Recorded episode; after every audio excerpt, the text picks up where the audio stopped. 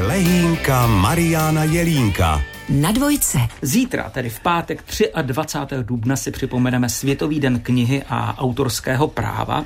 Vášnivým čtenářem je i kouč a mentor Marian Jelínek, se kterým eh, tento den oslavíme jak jinak a to bych eh, vám přál mít teď kameru tady, no prostě s knížkou v ruce. Mariane, dobré odpoledne. Hezký celý den. To není poprvé, co tady máte knihu, to za prvé. Za druhé, eh, každý, kdo vás zná, víte, když jedete třeba metrem a máte 20 minut, 10 minut, pořád čtete a čtete, vy už jste se tady z toho zpovídal. Co jste dneska přinesl? Přinesl jsem knížku, která mě poslední dobou velmi, velmi oslovila. Přiznám se, že vidíte sám, můžete dosvědčit, že už je relativně hodně použitá. Ano.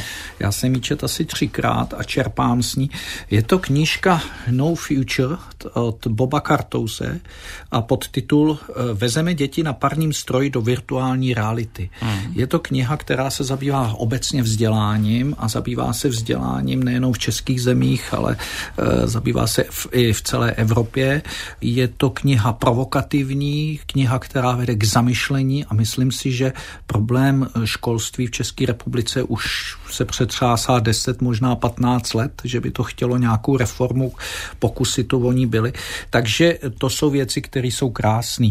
A já bych tady citoval jedinou větu, která je úžasná na závěr knihy. Neexistují žádné koleje do zdárné budoucnosti, které by uměly přeskočit vzdělání.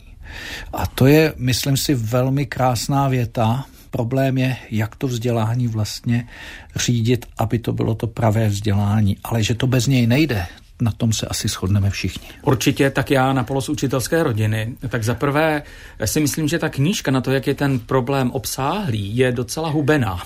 za druhé, my Eh, tedy národ Jana Amose Komenského. V podstatě my bychom měli udávat ten směr, zatím se nám to moc nedaří, ale já musím říct, že my máme jednu soukromou školu, a jsme s ní nadšení. Tam právě jdou úplně jiným směrem a má to nevýdané úspěchy. Tak eh, určitě se tady i zelení, ne? České republice. Určitě, já si myslím, že tady tak nějak to eh, rozdělilo na ty velké kritiky, co říkají, že se nic od Marie Terezie nezměnilo, frontální výuka ve školství a tak dále, ale mm, souhlasím s váma, že je tu plno škol, ale nejenom, abych jsme neubližovali i těm státním, jsou úžasní učitelé, kteří opravdu se snaží, ale jsou sešněrovány určitýma osnovama a tak dále. Ale v těch soukromých školách, ano, souhlasím, také učím na soukromé univerzitě, takže vím, že uh, tam ta volnost je daleko větší a ta kreativita toho učitele tam je možná. Jsem rád, že jste zmínil učitelé učitelky ze státních škol. I před nima smekáme, samozřejmě ji hodně známe, takže knížka v překladu Bez budoucnosti taky doporučíme?